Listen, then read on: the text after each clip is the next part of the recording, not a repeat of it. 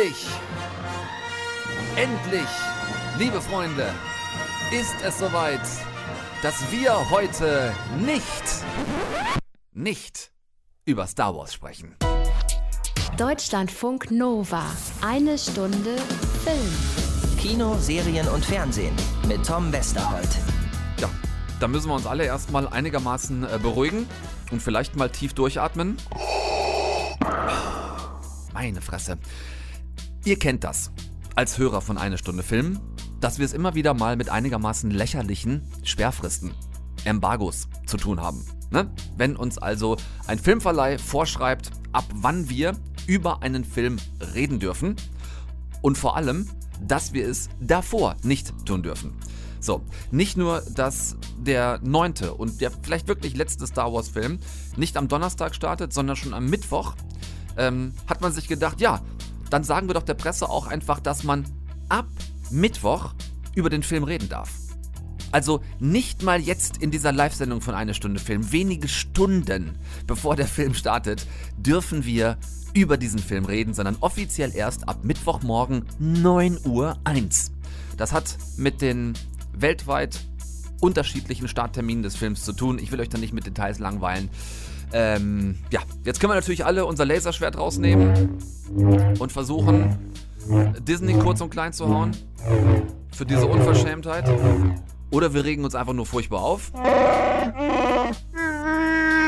Ja, tausende Möglichkeiten. Nur drüber reden dürfen wir eben nicht. Das passt andererseits sehr gut zu anderen Themen der heutigen Sendung, denn zum einen haben wir ja nicht nur den neuen Star Wars Film ab Donnerstag im Kino, sondern auch in Als Hitler das rosa Kaninchen stahl. Eine ganz tolle Alternative, das ist die Verfilmung von Judith Kerrs Weltbestseller. Caroline Link hat einen Film draus gemacht, der ist sehr schön geworden. In dem geht es ganz explizit um die Beschneidung der Pressefreiheit. Ne? Schönen Gruß an Disney an dieser Stelle, also läuft. Äh, und außerdem war ich gestern Abend, also quasi Montag, wenn ich jetzt gestern sage, rede ich von Montag, gestern Abend, 16. Dezember, war ich noch bei der Premiere von Babylon Berlin. Dritte Staffel startet ja im Januar. Ich war dort, habe mir die ersten beiden Folgen angucken können von Staffel 3 und äh, habe auch mit ein paar Darstellern sprechen können. Mit wem genau, das erfahrt ihr im Laufe dieser Sendung. Also, eine Star Wars-freie Sendung an diesem Dienstag, den 17. Dezember, einen Tag bevor der Film im Kino startet, dürfen wir nicht drüber reden. Ich denke, wir werden es äh, auch so gemeinsam hinkriegen. Deutschlandfunk Nova. Eine Stunde Film.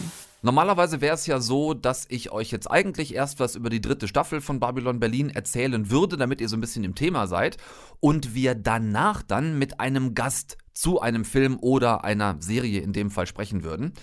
In diesem Fall habe ich mir überlegt, machen wir das andersrum, weil ich gestern Abend, ich habe es eben gerade gesagt, auf der Premiere von Babylon Berlin, dritte Staffel, Premiere natürlich in, haha, Berlin, wo auch sonst in dem Fall wäre nun wirklich einigermaßen bescheuert gewesen, das irgendwo anders zu machen. Ähm, ich habe auf dieser Premiere äh, so rumgestanden, ich war eingeladen und war eigentlich gar nicht zum Arbeiten da, der feine Herr, äh, sondern tatsächlich da, um mir diese ersten beiden Folgen angucken zu können. Nette Einladung von Sky und vom ersten, vielen Dank dafür. Äh, und steht da so rum und habe aber dann irgendwie doch gedacht, naja, nimmst mal ein Mikrofon mit, vielleicht rennt ja irgendwer in dich rein. Und das tat dann auch der freundliche Lars Eidinger, äh, ein guter Freund unserer Sendung, gern gesehener Gast, immer wieder. Und dann habe ich mit dem gequatscht, habe mit ihm aber geredet, bevor ich diese ersten beiden Folgen sehen konnte. Also war quasi genauso ja unvorbelastet wie ihr auch in diesem Moment und deswegen habe ich gedacht, jetzt erst über die neue Serie zu reden und dann das Interview mit Lars von gestern Abend, was ich ja gemacht habe, bevor ich die beiden Folgen gesehen habe, das wäre inhaltlich irgendwie ein bisschen krude. Also insofern gibt es jetzt erst mein Gespräch mit Lars und danach werde ich euch erzählen, worum es in Staffel 3 geht, wie es weitergeht nach Staffel 2, was ihr wissen müsst zur neuen Staffel von Babylon Berlin. Also erst Lars Eidinger, jetzt von gestern Abend von der Premiere. Eine Stunde Film heute Abend zu Gast bei der Premiere von Babylon Berlin. Dritte Staffel steht an. Dritte Staffel steht an und vor mir steht Alfred Nüssen. Guten Abend, Herr Nüssen. Ja, hallo. Sag mal, Lars, was kannst du denn ähm, überhaupt jetzt, bevor wir die ersten beiden Folgen von Staffel 3 sehen, was kannst du erzählen, ohne groß zu spoilern? was meine Figur angeht, kann ich gar nichts erzählen, ohne zu spoilern, aber ich mache es trotzdem, weil anhand von Alfred Nüssen im Grunde der Börsencrash beschrieben wird. Also Alfred ist dann derjenige, der auf den Crash spekuliert als einziger, der so eine Vision hat oder eine, eine Vorahnung, dass dieses Spekulieren äh, nach hinten losgehen wird und setzt sehr viel Geld auf den Crash. Und wie wir alle wissen, äh, setzt der Crash auch ein. Insofern, das ist eigentlich, finde ich total irre, so ein Phänomen wie den Börsencrash und auch das Spekulieren und Aktien ähm, an, an dem Schicksal einer Figur durchzuexerzieren. Jetzt bringst du mittlerweile einiges an Erfahrung mit, nicht nur in internationalen Filmen, über die wir viel schon gesprochen haben, sondern ja auch schon bei internationalen Serien, in denen du mitgespielt hast, ähm, SSGB beispielsweise. Was für einen Stellenwert hat Babylon Berlin für dich als immer noch irgendwie größte deutsche Serie, die wir so im Portfolio haben? Also ehrlich gesagt bin ich gerade an einem Punkt, ich habe sehr viel Glück mit den Projekten, die ich mache und merke, und das ist für mich total befriedigend, dass ich wegkomme von so einem karrieristischen Denken, zu glauben, ich mache jetzt den Film und spekuliere damit auf was anderes. Im Moment bin ich an dem Punkt, wo ich jeweils die Sachen, die ich gerade mache, genießen kann, ohne schon irgendwie so darüber nachzudenken, läuft er auf einem Festival, ist er erfolgreich im Kino. Und das ist eigentlich so die größte Befriedigung für mich. Und bei Babylon Berlin ist es extrem der Fall, dass ich immer wieder totale Sehnsucht nach dieser Atmosphäre am Set habe, auf äh, Sehnsucht nach den Leuten und wirklich das pure Glück empfinde, mit denen Zeit zu verbringen und kreativ zu sein. Und, und dieses Regietrio, Achim Boris, Henrik Handwilken und Tom Tickwer, das sind wirklich inzwischen Freunde geworden. Und äh, die verbreiten auch eine sehr angenehme Atmosphäre und es ist wirklich ein Miteinander. Das hat natürlich ganz viel auch mit X-Verleih zu tun, dass die so äh, Beziehungen über so lange Zeiträume pflegen. Und ja, ich fühle mich da sehr wohl und sehr aufgehoben. Die Briten und die Amerikaner sind bisher bekannter dafür, auch ein bisschen mehr Geld in die Hand zu nehmen für große Serien. Äh, bei Babylon Berlin ist das jetzt auch in Deutschland passiert, durch die Zusammenarbeit von Sky und vom Ersten. Ist das was, was wir perspektivisch brauchen, was wir uns mehr trauen sollten? Oder ist das gar nicht die Denke, die wir nach vorne pushen sollten? Also auch größer zu denken, so wie es, wie gesagt, vor allem die Briten und die Amerikaner ja machen. Ja, früher habe ich immer geantwortet, ich spüre das gar nicht unbedingt. Mittlerweile ist es wirklich so, egal welches Projekt ich mache, ob ich jetzt im Theater spiele oder Kino mache, es hat schon eine sehr unmittelbare Auswirkung auf den Arbeitsprozess, dass man wenig Geld zur Verfügung hat. Insofern bin ich natürlich froh um jedes Projekt, was mehr Geld zur Verfügung hat. Im Moment habe ich es vor allem mit Situationen zu tun, wo man halt, ja, eigentlich müssten wir 40 Drehtage haben, haben wir aber nur 25. Das erhöht natürlich das Pensum und dieser Aberglaube, dass man denkt, äh, beim Film ist es so schön, im Gegensatz zum Theater beispielsweise, weil da kann man ja alles tausendmal wiederholen, dem ist ja nicht so. Also spätestens beim dritten Take heißt es, Leute, wir müssen weitermachen. Und dann leidet natürlich die Arbeit darunter und das Ergebnis. Und er tut dann, dann alles von, von Seiten der Künstler, dem entgegenzuwirken, aber dem sind dann auch ab einem gewissen Punkt Grenzen gesetzt. Wenn es dann heißt, wir haben die Szene jetzt eine halbe Stunde und so, das schränkt dann einfach künstlerisch extrem ein. Insofern ist es eher mein Gefühl gerade, dass alle weniger Geld haben. Und auch bei Babylon Berlin, auch wenn man es wahrscheinlich jetzt hier nicht so ausplaudern sollte, aber ich finde es trotzdem nicht unwichtig, haben die Schauspieler zum Beispiel nicht sehr viel Geld verdient. Also das ist dann eher Geld, was ähm, in Marketing und Werbung fließt. Und daraus erkennt man ja auch eine gewisse Not, dass äh, Firmen versuchen, möglichst viele Leute anzusprechen äh, und, und, und ihr Hauptaugenmerk mittlerweile fast auf die Vermarktung setzen, um überhaupt Leute äh, dafür zu gewinnen und gar nicht mehr unbedingt äh, in die investieren, die es tatsächlich umsetzen. Im Hintergrund habt ihr vielleicht eben schon den Theatergong gehört. Das heißt, es geht ja. ja vermutlich gleich los. Äh, vielen Dank, Alfred Nüssen alias Lars Eidinger, fürs kurze Gespräch vor der Premiere. Immer wieder schön, dich zu sehen. Dankeschön und dir einen schönen Abend. Dir auch. Deutschlandfunk Nova. Eine Stunde Film. Du willst das Unbekannte kennenlernen. Das Unbekannte in dir. Das du nicht begreifen kannst und vor dem du dich fürchtest.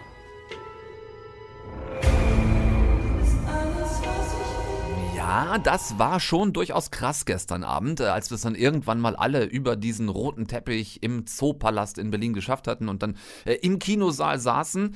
Zwei erste Folgen der dritten Staffel Babylon Berlin gab es zu sehen. Die hatten sie so hintereinander back-to-back geschnitten. Es war so, so ein bisschen Bingen im kleinen Kreis. Also zwei Folgen einer Staffel direkt nacheinander.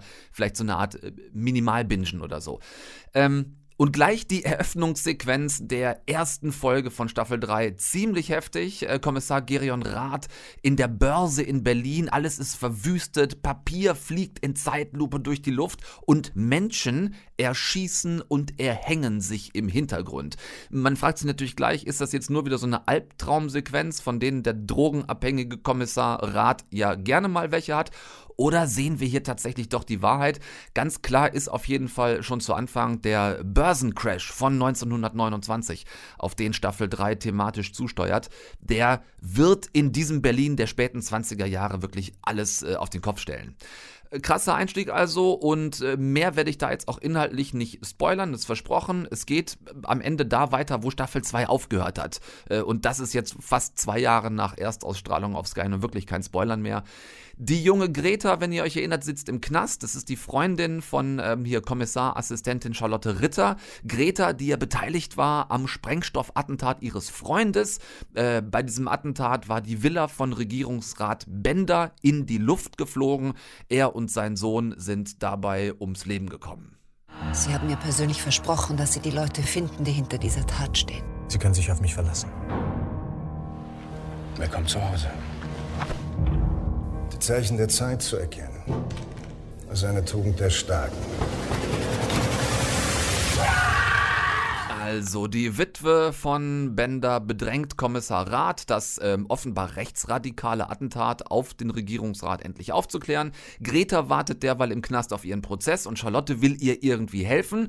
Äh, die muss sich ja parallel aber auch um ihren Kommissar kümmern, ist also gut beschäftigt auf mehreren Ebenen und das hat mir gestern Abend dann wirklich sehr gut gefallen in diesen ersten beiden Folgen. Ähm, es gibt in Staffel 3 grundsätzlich jetzt mehr Layers, mehr Ebenen als in den ersten beiden Staffeln. Hatte ich zumindest das Gefühl. Also wir haben ne, Gerion Rath und Charlotte Ritter. Natürlich immer noch so ein bisschen als Leading-Duo. Äh, Charlotte Ritter, die jetzt mittlerweile eine Ausbildung macht, will also nicht mehr nur Kommissarassistentin werden, sondern will selbst Kommissarin werden. Dann äh, haben wir die Berliner Babelsberger Filmszene der späten 20er Jahre, die eine große Rolle spielt. Und das ist wirklich geil gelöst. Also wenn ihr äh, euch darauf äh, besinnt, dass ja Babylon Berlin zum größten Teil in den Studios in Babelsberg gedreht worden ist, auch jetzt die dritte Staffel wieder.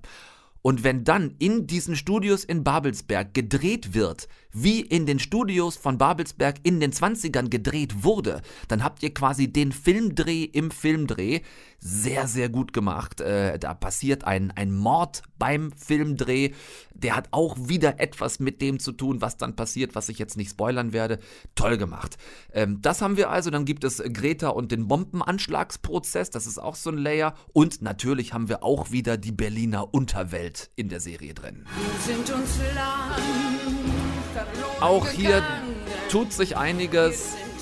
Der Unterwelt geht es nämlich nicht besonders gut. Die Leute haben alle kein Geld, also noch weniger als eh schon. An der Börse ist eine große Unruhe. Das betrifft auch die Gangsterszene. Alle sind irgendwie deutlich nervöser. Keiner weiß, was passiert. Und parallel werden die Nazis immer stärker. Es ist Herbst 1929. Oberst Wendt, der ein sehr krasser Nazi ist, hat ja den Posten vom getöteten Regierungsrat übernommen. So, da äh, wird also politisch werden erste Stellschrauben gedreht. Parallel ähm, macht sich die Rüstungsindustrie durch diesen politischen Wandel natürlich Hoffnung auf größere Absätze. Alf Alfred Nüssen, gerade eben gehört, Lars Eidinger, spielt ihn natürlich auch in der dritten Staffel wieder. Äh, Alfred Nüssen setzt natürlich jetzt komplett auf die Nazis. Wen soll das wundern als Waffenhersteller? Also es gibt wirklich viele Erzählebenen und das hat man sich vielleicht ein bisschen, habe ich das Gefühl, vielleicht ein bisschen so von Game of Thrones abgeguckt. Ähm, einfach zu sagen, wir gehen ein bisschen weg von dem Fokus immer nur auf äh, Gerion Rath und Charlotte Ritter und erweitern das Ganze um mehr sich parallel abspielende Handlungsstränge nebeneinander. Äh, alles das zumindest die, deren Figuren halt noch am Leben sind, sind natürlich wieder mit dabei. Also Volker Bruch und Liefleser Fries als Rat und Ritter. Leonie Benesch, die wir neulich gerade hier zu Gast hatten bei uns, äh, wieder als Greta. Lars Eidinger als Alfred Nüssen, habe ich gesagt. Äh, Michel Maticevic spielt wieder den Obergangster. Äh, Roland Zerfeld an seiner Seite. Äh, Fritzi Haberland, Jördis Triebel, Benno Fürmann, also alle mit dabei. Zwei erste Folgen waren das gestern Abend, die wirklich Bock gemacht haben auf mehr. Es ist äh, näher dran gefilmt, hatte ich auch so das Gefühl. Es ist nicht so viel CGI-Fake, also nicht so viel großes Berliner Stadtbild äh, in der Totale äh, weit aufgezogen, wo man dann sieht, oh Leute, das habt ihr echt am Computer nicht besonders doll zusammengebastelt. Es war so ein bisschen ein Manko der ersten beiden Staffeln. Da sind sie also mehr rein ins Stadtbild ähm, Berlin 20er Jahre. Ähm, da wird man also auch daraus gelernt haben, näher in den Sets zu sein. Ähm, es gibt, gibt kompaktere Sets, äh, die man in Babelsberg gebaut hat. Es ist düster, es ist schmuddelig, es ist bedrohlich. Also könnt ihr euch wirklich drauf freuen. 24.01 geht's los auf Sky. Im ersten läuft Babylon Berlin Staffel 3 dann wie letztes Mal auch erst im Herbst 2020. Das ist halt der Deal.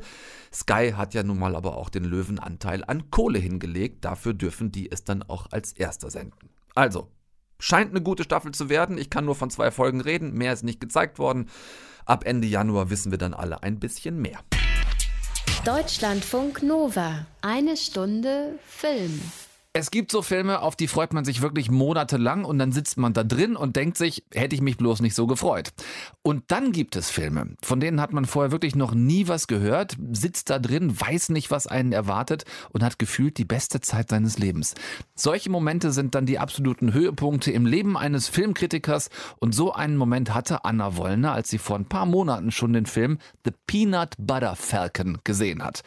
Auf dem Papier wirklich eher abschreckend, enfant terrible Shia LaBeouf zusammen mit Fifty Shades of Grey Star Dakota Johnson und Zach Gottsagen. Newcomer, von dem man vorher wirklich noch nie was gehört hat. Und dann dieser merkwürdige Titel obendrauf. Der Erdnussbutterfalke. Kann nur ein schlechter Scherz sein, denkt man, ist es dann aber nicht. Anna, was hat dieser Film, dass er so sehr dein Herz erobert hat? Er hat ganz viel Liebe, nämlich Oh. Liebe für seine Figuren, Liebe für seine Schauspieler und Liebe für uns. Es ist ein Roadmovie, halb auf dem Floß, ein ganz herzerwärmender Film über Freundschaft, Zusammenhalt und Inklusion. Denn Shia LaBeouf, der spielt einen zwielichtigen Typen, Tyler, der sich irgendwo in den Sümpfen North Carolinas gerade mit ein paar Fischern angelegt hat und abhauen muss. Und dann trifft er auf Zack, die eigentliche Hauptfigur, eben gespielt von Zack Gottsagen, der gerade aus einem Heim abgehauen ist und seine Betreuerin Ärger bekommt. Sie lassen einen halbnackten Jungen mit Down-Syndrom, der keine Ahnung hat, wie er in der Welt klarkommen soll, direkt vor ihrer Nase einfach so entwischen. Finden Sie ihn. Zack hat das Down-Syndrom, trifft auf Tyler und obwohl die beiden ziemlich unterschiedlich sind, nimmt der unangepasste Tyler Zack unter seine Fittiche und die beiden haben ein Ziel. Sie wollen zu The Saltwater Redneck, einem ehemaligen Wrestling-Star aus den 80ern, von dem Zack ganz, ganz großer Fan ist. Die haben sich da auf diesem Floß quasi kennengelernt. Also die haben sich in den Sümpfen kennengelernt, Ja. beziehungsweise in einem Maisfeld und sind aber beide so unangepasst. Und ähm, das, also Tyler hat so ein bisschen Mitleid und sagt halt einfach, naja, komm mit. Und deswegen machen die, ziehen die dieses Ding zusammen durch. Ist das der Grund, warum das so gut funktioniert? Äh, ja, schon. Also, weil einfach, es sind zwei Typen, die auf ihre Art und Weise kaputt sind und vom Leben nicht mehr viel erwarten. Und ähm, sie sind zu zweit unterwegs, beziehungsweise irgendwann dann eben auch zu dritt, als die Betreuerin sie findet, Zack die Schlüssel vom Auto ins Wasser wirft und die drei so weiter müssen, ähm, einfach merken, worauf es im Leben ankommt. Und sie gemeinsam, naja, heilen. Also, und jede Menge Spaß natürlich dabei haben. Zwei Banditen auf der Flucht. Oh ja! Hey, als Wrestler brauchst du einen Namen. Peanut Butter! Der Film ist immer auf Augenhöhe mit Zack und vor allem mit sehr, sehr viel Respekt vor ihm. Das ist so richtig schönes Wohlfühlkino, so ein bisschen Huckleberry Finn und Tom Sawyer treffen auf Little Miss Sunshine. Mit äh, Shia LaBeouf und Dakota Johnson ist der Film prominent besetzt, wenn die zwei auch wirklich schon Zweifelhaftes in ihrer Karriere abgeliefert haben. Äh, Zach Gottsagen ist hier in seiner ersten Kinorolle zu sehen. Wie kam er mit Down-Syndrom zu dieser Rolle? Also die Rolle kam zu ihm. Ähm, denn er hat darauf bestanden, Filmstar zu werden. Der kannte die beiden Regisseure Mike Schwartz und Tyler Nielsen, die damals noch gar keine Regisseure waren, als sie sich kennengelernt haben, sondern Abenteurer und Betreuer in einem Ferienlager für Menschen mit Behinderungen. Und da haben sie Zack kennengelernt und schätzen gelernt vor allem. Und dann hat er irgendwann beim A äh, Abendessen rausgehauen, er will Filmstar werden. And then one night at dinner, he told us he wanted to be a movie star and he was ready to make a feature. And we said that's really hard for anybody, but especially for you because you have Down syndrome. There's not a lot of roles written for people with Down syndrome. And Zach is the most confident, infectiously optimistic guy I know. And he just said, cool, you guys write and direct it, I'll star in it, we'll make it together. Das war einer der beiden Regisseure, nämlich äh, Michael Schwartz. Und ja, das haben sie dann auch, also zusammen diesen Film gemacht.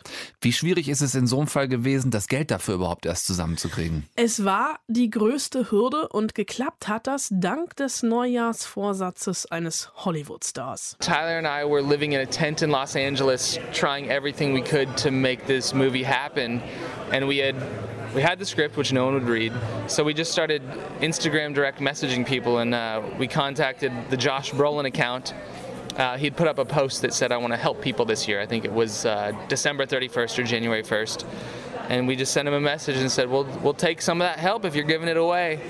And he wrote back almost immediately 10 minutes later and said uh, that's not what i was talking about But I will help you. Ja, mit Josh Brolin im Rücken, zumindest auf dem Papier, gingen dann auf einmal alle Türen auf, die vorher noch verschlossen waren. That's Show Business. Lass uns bitte nochmal kurz ähm, auf den Film beziehungsweise auf die, auf die Stars des Films zurückkommen. Gerade Shia LaBeouf, Anna. Wir haben den beide mehrfach erlebt. Ähm, mit Papiertüten auf dem Kopf, zuletzt in einer Pressekonferenz auf der Berlinale, die er nach schwülstigen Äußerungen äh, quasi zeternd verlassen hat. Er ist nicht unbedingt der einfachste Zeitgenosse. Ähm, wie funktioniert er trotzdem in diesem Film? Ähm, es, ich ich würde fast so weit gehen und sagen, es ist vielleicht sogar die beste Rolle seines Lebens. Er geht da voll drin auf, an der Seite von Zack, der ihm sogar natürlich so ein bisschen die Show stiehlt, aber es liegt auch an Zack, dass ähm, Dakota Johnson und Shia LaBeouf auf einmal wirklich Schauspielern, denn von dem und seiner Natürlichkeit haben am Ende alle profitiert, meint vor allem Michael Schwartz. Zach is really good at being present. Um, he's not affected by cameras. He's not affected by 80 people on set. He's very good at focusing and being in the moment, and he listens in a lot of ways. Like Shia and Dakota said that it was intimidating to get into scenes with Zach because he was so good at listening and so present, and they had to match him at that level of not just coming in and saying the words on the script, but living it. Um, Zach is really good at living. Das merkt man im, dem Film eben auch an. Es ist wirklich mein Weihnachtswunsch an dich und auch Mhm. an alle anderen. Geht einfach in diesen wundervollen Film und verbringt einfach eine wunderschöne Zeit, zum Teil auf einem Floß. Ich konnte ihn vorher nicht sehen, also ich gehe definitiv ins Kino. Danke, äh, liebe Anna, für diesen schönen Film. Deutschlandfunk Nova. Eine Stunde Film. Das ist Anna aus Deutschland, der Flüchtling. Sie geht jetzt mit uns in die Klasse. Ja. Herzlich willkommen, Anna. Lass dir mal gut zu. Anna kommt aus Deutschland, sie versteht unsere Sprache nicht. Wir müssen jetzt alle ganz langsam und ganz deutlich sprechen. Ich bin der Herr Graupe. Ich komme aus Rapperswil. Woher kommst du? Guten Tag, Berlin. Das ist eine Szene, die mich wirklich umgehauen hat im Kino, weil sie so lange her und gleichzeitig so aktuell ist. Ein kleines Flüchtlingsmädchen steht vor einer Schulklasse, kennt niemanden, versteht die Sprache nicht und wird dann auch noch ausgelacht. Nur dass das nicht 2019 ein syrisches Mädchen in einer deutschen Schulklasse ist, sondern ein deutsches Mädchen 1933 in der Schweiz. Neun Jahre ist Anna Kemper, als ihre Familie vor Hitler flieht, weil Annas Vater Journalist ist und Dinge schreibt und sagt, die die Nazis nicht gerne hören wollen. Woher weiß Hitler denn, dass Papa ihn nicht leiden kann? Jeder weiß das. Euer Vater schreibt seine Meinung sehr deutlich in der Zeitung. Und er sagt sie im Radio. Und jetzt? Jetzt warten wir die Wahlen ab. Wenn Hitler gewinnt, dann fahren wir zu Papa nach Prag. Und wenn er verliert, dann kommt Papa wieder heim. Das hat gereicht, auch 1933 schon. Es hat gereicht, wenn man als Journalist gesagt und geschrieben hat, was man gemeint und geglaubt hat. Die Presse ist damals eines der ersten Organe gewesen, die die Nazis quasi aus dem Volkskörper rausgerissen haben, wenn man da mal im Bild bleiben möchte. Die Einschränkung der Pressefreiheit, Kontrolle der Medien, Anfeindung, Bedrohung und Verunglimpfung von Journalisten, alles das hat damals äh, schon deutliche Ausmaße angenommen. Man möchte fast sagen, merkst du selber AfD, ne? Nur, dass es damals Hitlers Nazis waren und nicht Höckes. Die Parallelen zwischen heute und damals trotzdem wahnsinnig erschreckend. Trotzdem oder gerade deshalb, Deutsche flüchten aus Deutschland, weil sie für die Deutschen, die 1933 an die Macht kamen, eben nicht deutsch genug waren. Ich will hier aber nicht weg. Das will ich auch nicht. Aber hört zu. Niemand, absolut niemand, darf wissen, dass Papa Deutschland verlassen hat. Das ist ganz wichtig. Ihr dürft es keinem Menschen verraten. Keinem. Eine Familie in Angst und auf der Flucht quer durch Europa. Viele von euch werden die Geschichte des Films vermutlich kennen, denn es ist eine Bestseller-Verfilmung, die wiederum viele von euch, so wie ich auch, in der Schule gelesen haben werden, nämlich Judith Kers als Hitler das rosa Kaninchen stahl. Ich habe das Buch geliebt in der Schule und die deutsche Oscar-Gewinnerin Caroline Link hat einen wirklich ganz bezaubernden, ergreifenden, manchmal richtig sprachlos machenden Film draus gemacht. In ganz wunderschönen malerischen, fast schon Postkartenbildern, die aber nie kitschig werden. Erinnert so ein bisschen an ähm, Martin Scorseses äh, Hugo Cabret, wenn ihr euch daran erinnern könnt. So sieht's teilweise wirklich ein bisschen aus. Absolut internationales Kinoflair, äh, eine ganz fantastische Buchadaption, liebe Caroline Link. Also äh, well done, Chapeau. Sprachlos habe ich, glaube ich, mehrfach gesagt jetzt, macht der Film, weil diese Geschichte von 1933 so schmerzhaft aktuell ist, geht da bitte ab Donnerstag rein. Richtig gut besetzt ist der Film nämlich auch noch. Oliver Masucci spielt Annas Vater, Carla Juri spielt die Mutter von Anna und die wiederum, dieses neunjährige Mädchen, wird ganz toll gespielt von der noch absolut unbekannten Riva Krimalowski. Ganz tolle Kinderdarstellerin, macht es toll. Also das Reingehen die freundliche Aufforderung meinerseits äh, habt ihr verstanden, glaube ich. Äh, ich wünsche euch da ja, augenöffnende Unterhaltung, wenn ihr euch diesen Film anguckt ab Donnerstag. Deutschlandfunk Nova. Eine Stunde Film. So, meine allerliebsten eine Stunde Film, Freundinnen und Freunde. Das war's für heute. Ähm, eine Verabschiedung bis auf den letzten Tag des Jahres an dieser Stelle. Denn heute in einer Woche ist Heiligabend, der 24.12. Da macht eine Stunde Film eine Woche Pause sozusagen. Also nächsten Dienstag eine Woche Pause statt eine Stunde Film. Und dann hören wir uns sehr gerne wieder am 31. An Silvester sind wir zurück. Wir in dem Fall, Anna Wollner und ich. Denn ähm, wir machen einen Jahresrückblick. Ja, das ist völlig unerwartet am 31.12. Aber ihr kennt es von uns. Wir schauen gerne mal, wenn das Jahr rum ist, auf das zurück, was wir an Filmen und Serien so gesehen haben und was ihr vielleicht so zum Jahreswechsel ja auch noch nach holen können wollt. Wenn ihr den ein oder anderen Film oder die ein oder andere Serie verpasst habt, da geben wir euch immer gerne noch mal so ein bisschen was an die Hand, damit ihr auch was davon habt von diesem Rückblick und vielleicht denkt, ah, guck, den wollte ich eigentlich sehen, habe ich nicht geschafft, aber dann mache ich das vielleicht jetzt. Also, Nächste Woche Pause. Am 31.12. an Silvester hören wir uns wieder mit einer Stunde Film. Wenn ihr mögt, würde ich mich sehr freuen. Für heute Tom Westerholt Raues. Ich bedanke mich für die ungeteilte Aufmerksamkeit und wünsche euch ganz wunderschöne Weihnachten nächste Woche. Habt eine tolle Zeit mit euren Familien. Macht's euch kuschelig, streitet euch nicht und lasst es euch ganz gut gehen. Bis übernächste Woche. Tschüss. Deutschlandfunk Nova. Eine Stunde Film. Jeden Dienstag um 20 Uhr. Mehr auf deutschlandfunknova.de.